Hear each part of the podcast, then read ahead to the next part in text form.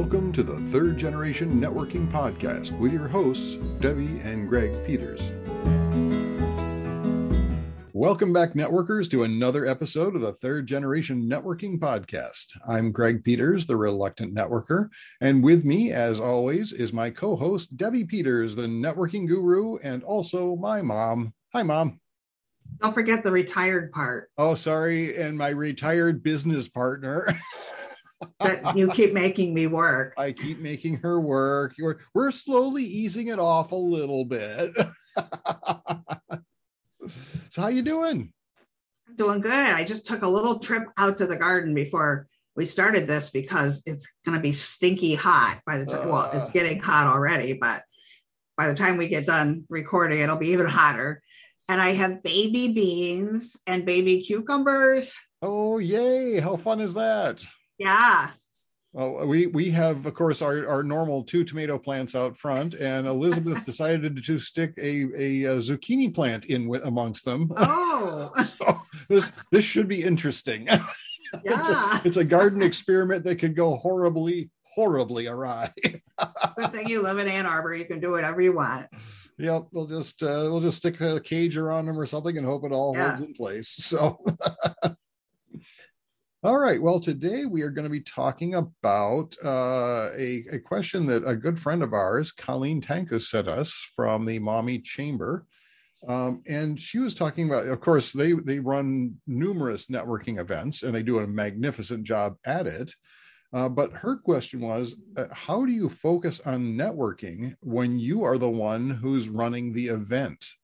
And I know both you and I have had experience with this before. I mean, when you are, uh, we we've run the virtual lunches in the past, and you know, you're spending so much time trying to make sure all the pieces are moving in the right order. You don't always get a chance to connect with the people around you. Yeah, so, I call it herding the cats. Yes, you spend a lot of time herding the cats. So, so how how do you get around that? How do you uh, make it pay off not only as as a community builder but also as for your personal networking efforts? Yeah well a couple things come to mind right away. That is first of all um, as colleen has already recognized uh, just be okay with the fact that if you are the leader of the networking event you're probably going to have to spend 95% of the time herding cats um, you know the details all that other stuff. And then you have 5% so you know in an hour lunch or in an hour event, that's less than five minutes. So that's okay, just so you know that. Yeah. Um, but then you can think about, well, how can I make the best use of that 5%? And um, I think the easiest way, because you're running the event, you're going to have people coming up to you asking questions mm-hmm. like, what do I do now? Or where do I do this? Or you know, whatever that is. And that's your ideal opportunity to say, hi, I'm Colleen Tankos. I don't think I've met you and I would love to chat later. I'm, you know, kind of involved right now, but do you have a card so that I can reach out to you later and we can get together? So that's taken, what is it, 30 seconds for me mm-hmm. to say that. And um, she has a connection. It's not one that she's going to get in depth right there at the event, but I look at networking events as um, opportunity providers. And so that's how she, instead of her having to go out and get like we have to, and we're attending event, we have to um, be proactive to go up to people and meet them. She's going to have people coming up to meet her, which is kind of a, a nice little, it makes it uh, actually more time effective because she doesn't have to search out people to meet them. They're coming to her and then she can turn that around and say, let's meet later. Sure, sure, and and really, if you think about it, yeah, ninety percent of your time. And I, I remember when we were running the uh, NSA meetings, National Speakers Association. Mm-hmm. And just the, you know, yeah, there was all those pieces you had to hold in place, but you just kind of need to have your radar out for those networking opportunities because people are still coming up to you. Don't think of it as only this is someone I just got to deal with. Yeah, get rid of them. you know, you know, answer the question, make sure they're happy, get rid of them. You know, no, it's it's you know, if someone comes up to you, that's your networking opportunity right there it's yeah. and and also i think uh, setting setting uh setting your expectations appropriately um and i think this applies to everyone not not even just people running the show that you know if you've got 15 minutes of networking time or in this case 5 minutes of networking time set your expectations. You, you know, well, we, I mean, we, we we've talked about it in the past. You don't want to be trying to meet 25 people. You know, I don't at least because then you have to do something about that. You have to follow well, up with 25 people. Exactly. I'm too lazy. if it would be better to have um like two or three or even only one real yeah. conversation making a great connection with that one or two or three people has more value than trying to meet everyone there yeah and uh, colleen is so curious about everything in life that she's a great networker because there's always something that she has a question about i love it like uh, I mean, her mind is just on overdrive all the time. So it'll well, be easy for her. Yeah, Colleen is an extrovert, and, and, that's something that you and I don't really quite click on. So yeah, we don't understand. However, um, I think her curiosity is something that all of us can learn from. Is we have five minutes. Okay, be curious. And mm-hmm. so when that person comes up to you, think about what is it that I'd like to learn more about with this person, and then get that appointment scheduled, or at least get the way to schedule it for the future. Well, and I think we talked about this in one of our our past uh, programs too. We are talking about the difference between introverts and extroverts. Is that that uh, the extrovert tends to be more outgoing and and and yeah. uh, available. That's how they get their energy. They get their energy, and and whereas we introverts, we're kind of just leave us alone, and we need to kind of kick in that that uh, curiosity aspect. Yeah so we have to force it a little bit or be aware become more aware of it whereas it's just a natural for colleen i wish i could be more like her. Yeah yeah me too uh, so, so I mean, yeah. But uh, um, uh, i think the other aspect ahead. that we need to pay attention to is when you are running the event um, first of all you should be gathering information about the people who are coming in I mean, you should have some mechanism where they are putting in their business card or they're signing in or something so that you can follow up with them. And what's that? I know. Shocking, isn't it?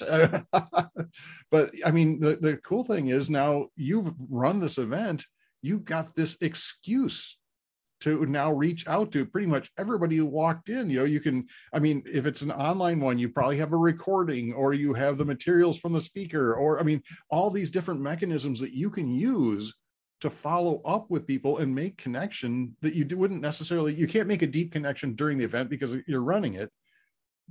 Well and go ahead greg. I'm sorry but, i interrupted. No no but but they, they you now have this excuse and you have um uh you're having value there even you're you can create uh by doing a follow-up in some way. Yes.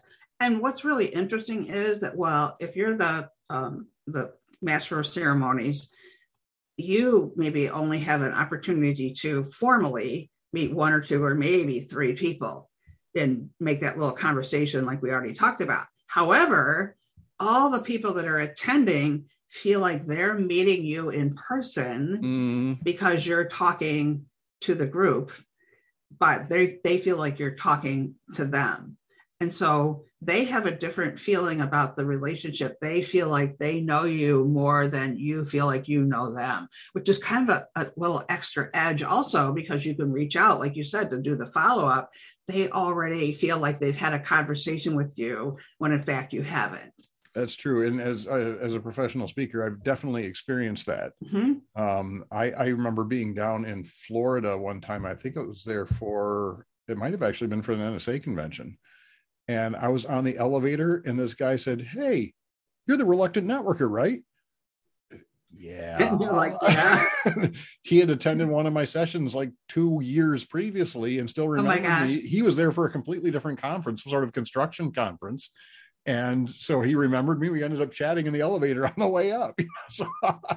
That's so funny. I just finished reading um, the book James Patterson by James Patterson, the author. Okay. Uh, so it's his memoir autobiography. I'm not sure what which one it is. And um, he said that people do recognize him from time to time, and they'll come up and say, "Hey, are you James Patterson?" And his answer is, "Why does he owe you money?" yeah, it's it's kind of a funny experience. And, and then you know, how do you deal with that though? And when someone who you only know peripherally, if at best, um, I, I, know that one of the things I've done is, you know, at the end of my sessions, I, I gather business cards and get people signed up for my my newsletter. And I have had people contact me later, you know, because they, they get my newsletter and they they might respond to it. So what I'll do is actually I'll look up how they they got to know me. So I'll know which event they were in and you know how many years ago it was. You can't do that when you're in the elevator. No, you can't, but uh, electronically you can you can you can make that connection you know when you're responding to an email you can say oh yeah, yeah hey it's been mm-hmm. five years since well, we met at, at, at selling smart are you still working for such and such place and uh, so it, it, gives at least that semblance of connection and then it might warm it up a little bit you're much better than i am no well you've got a pretty good you've got a pretty good system you've got uh, I, i've seen your notes on people i know but when someone comes up to me and says hi Debbie, do you remember me? We met 13 years ago. and then they don't say their name. I just stick out my hand and say, I vaguely remember because, you know, my memory is like two days worth. I can't remember your name. Please help me out because I don't remember them and nor do I remember their name.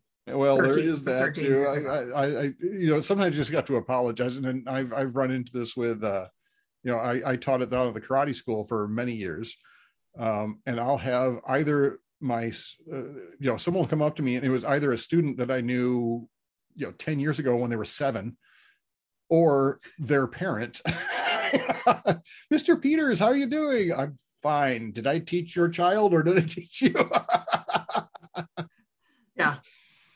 Yeah. So um, I think Colleen asked a great question, but, and I think she already has understands that um, quality. So she doesn't need to meet 25 people. She needs to meet, you know, one to three maybe, which is my rule. I don't want to meet any more than that.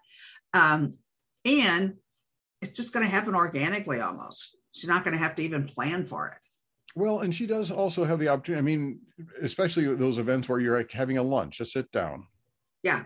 I mean, understand that when you sit down, there's your there's your time. Talk with the people around you, and yeah, although um, I will tell you that Colleen and Kristen don't sit down. They're like, that's why their events are so great because they never are off. They're behind the scenes, making sure the details are running as they should. So they don't sit down at the tables. Don't they have interns? Come on. they, they have those interns working too, but yeah.